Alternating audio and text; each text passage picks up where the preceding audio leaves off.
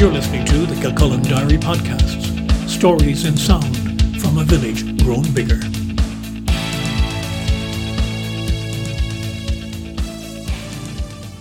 Hello, I'm Brian Byrne. This is an episode from my series In Those Days, memories mostly of my father's time, mostly in Kilcullen. This time, a chance meeting of two Irishmen in Gibraltar closed a circle of events which had begun some 20 years before. In the early 70s, my dad and mum went for a holiday to Gibraltar. There were times when they wanted to do different things like Mum wanted to have a siesta while the shops were closed in the afternoon, and Dad was content to do something more fruitful, such as checking out the local pubs. As a publican himself, many of his ideas for the place back home had often been conceived after seeing something abroad, which made excellent sense, or the best of excuses, for a foreign pub's investigation. This particular afternoon it was hot and sunny, and the open areas were not places for a sensible man to be out in. He found a little place he hadn't been to before. Good afternoon, sir. What can I get you? There was no language barrier in Gibraltar, and the barmen were invariably friendly and efficient. One was never left waiting for a drink, not that there was any reason to be kept waiting here, there was only one other customer. Dad checked out the back bar. High and dusty on a shelf, he saw a familiar label. Is that Jameson? Yes, sir. You'd like some? I would, and maybe a beer to wash it down. The barman nodded and turned to the task. Dad looked along the bar again. It wasn't his style to drink alone if it wasn't necessary. The man at the other end had turned too. He raised his glass. Another Irishman, he said, in an unmistakable Dublin accent. And you're as far from home as I am, my dad said. Will you join me? The other looked at his almost empty beer. I didn't notice the jemmy bottle, so I'll have one of those if that's okay. The barman had already poured Dad's whisky and was lifting a beer from the cold cupboard. Bring it up here, will you, and give my friend a drop too, he said. He picked up his glass and walked to join the other man, who put out his hand. I'm Joe O'Donnell, from Dublin, as you've probably noticed. Dad shook with him. Jim Byrne, I'm from Kilcullen in County Kildare. He wasn't surprised that there was a reaction. He was a very well known publican, and had made his pub world famous for a variety of reasons. But O'Donnell's recognition wasn't the usual. The man paused, then reached for the Jameson which had just been poured. You wouldn't be a publican, would you? I am. The hideout in Kilcullen. Maybe you know it. O'Donnell nodded, took a sip, and put his glass back on the counter. And would you have been in the cinema business in the forties by any matter of chance? I was, in Kildare, and Portlaoise, and in Kilcullen. A grin came over his new acquaintance's face. O'Donnell lifted his whisky and drained the glass, and then he signalled to the barman to pour them another. I know you more than you know, Jim Byrne, he said and laughed quietly. But I never expected to be able to buy you a drink, and certainly not this far from home. They both drained their second whiskies, though more slowly this time. And how do you know me, Joe? Dad asked then, and nodded to the barman to set them up again. O'Donnell grinned. I work with the Department of Justice, and I have a file he lifted his hand almost a foot above the counter.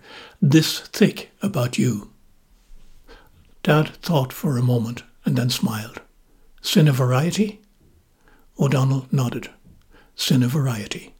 And the locker lounge. There was only one bottle of Jameson in the bar, but they found other equally useful beverages as the rest of the day turned into reminiscence. In the early 30s, concerned that live theatre performers were losing their livelihoods because of the popularity of the new cinematography exhibition venues, the Irish government imposed a national tax on cinemas.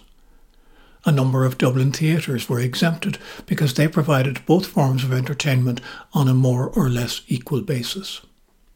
This was fairly well accepted until after World War II the emergency in Irish terms. But in the autumn of 1947, in a supplementary budget and following representations from the cinema halls most burdened with the tax, the government introduced a national waiver for any cinema that provided in its programme a live performance for half of the total show. It was well meant, but in post war cinema, good films were getting longer. The requirement for such a ratio of live shows to film resulted in not just an extra cost, but also very late endings of the programme, at a time when very few people had personal transport to get home apart from their bicycles. Dad and two pals, Tommy Kelly of Portlaoise and Wattie Keogh of Carlow, had gone into the cinema business some years before. Because the other pair were heavily involved in their own enterprises, Dad was the managing partner. In the rural venues where they operated, he found it was a Hobson's choice. He could pay the full cine variety tax so that the cinema could show films only, and in the process price itself out of a significant part of the entertainment market in very depressed times. Or he could offer the dual live performance and film show. But time constraints would only allow him to show fairly short films. So he hit on the idea of opening the cinema at tea time, paying local musicians and dancers to perform until 8 o'clock, and then running the full film programme until 10.30 or whenever. Plenty of time for the customers to enjoy a full-length contemporary movie and still be able to leave in good time to get home at a reasonable hour or stop to have a jar on the way. Technically, the show started at tea time, but in practice the customers only came in for the movie. Also, because it meant there was no tax to pay, he was able to lower the ticket prices even after paying the live performers, so more people could afford to come to the cinema. Word got out, and quickly the idea was taken up by most of the country's more than 300 cinema operators. Some, instead of paying performers to play in the dead time, actually offered their stages to local music teachers for a small fee, where their pupils could be put through their paces. Officially, during those sessions, the night's paid entertainment was open to the public. In June of 1948, following long parliamentary debates, an amendment to the provisions of the supplementary budget ended the loophole. But the file on my dad had only started. In 1960, the then Minister for Justice, Charles Haughey, TD, brought in a major revamp of the liquor licensing laws in Ireland. It was a root and branch set of new regulations to a tranche of laws which hadn't changed much in more than 30 years, in some sections a century beyond that. Among the provisions was the elimination of the old bona fide law, which allowed anyone who was more than three miles from their home to be served a drink for some hours beyond the normal closing time. The new Act did away with the genuine excuse for having people on the premises after hours. This was important to our family business because the Hideout and its grill restaurant was by then a very popular place, particularly with the travelling racing fraternity who were used to staying until the late hours.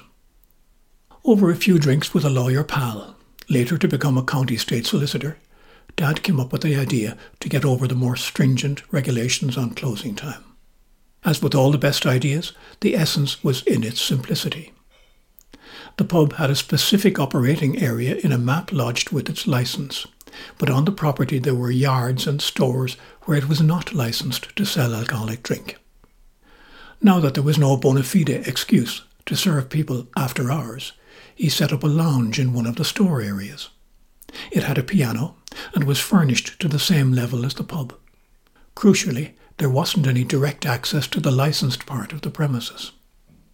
What it did have was a room of lockers, similar to those found in the changing rooms of a golf club. Customers of the pub could rent a locker for a nominal sum. During the day, any of those locker tenants could ask for and pay for any amount of drink they wanted to be put in their lockers. When closing time came with the partying at its highest, they could leave the pub and troop around the corner into the locker lounge. Those amongst them who weren't tenants could be invited as guests by those who were, and could bring with them their own share of drink in carryouts if they wanted to. With no more disruption than might be involved in going to the toilets, they all carried on with the fun of the night. It was a small thing that got quickly very big, making lead stories in the Sunday Irish papers, even featuring on the front of the London Sunday Times almost half a century before it had an Irish edition. The Department of Justice was annoyed, but when its experts looked at the legal underpinnings, they found that Dad had driven a coach and four through the Act. Not surprising, because the barrister who had helped him draw up the legal details of the scheme was later to become an Attorney General of Ireland. The local Garda were equally unhappy, but I'll draw a veil over the embarrassment caused to our sergeant of the time, who became obsessed with the situation, which ironically also ended the times he was able to have his own private after hours drinks in the snug at the end of the public bar. There were copycat followers, and things quickly reached the same farcical situation which had required a legal fix for the of variety problem. It took the state's legal eagles two years to get on top of this one. If he'd wanted to, Dad could have carried on afterwards simply by changing a few words in the tenancy agreement. But he'd had his fun, again, and his publicity, also again. And by the time they closed this loophole also, he'd already moved along to other things. I'm glad to have met you at last, Jim, Joe O'Donnell said as he raised his glass. For how many times that day neither could remember, nor did they need to.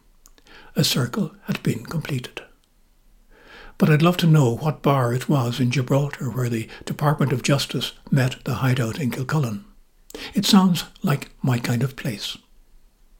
The name Joe O'Donnell is fictitious, although the person and the meeting in the pub is not.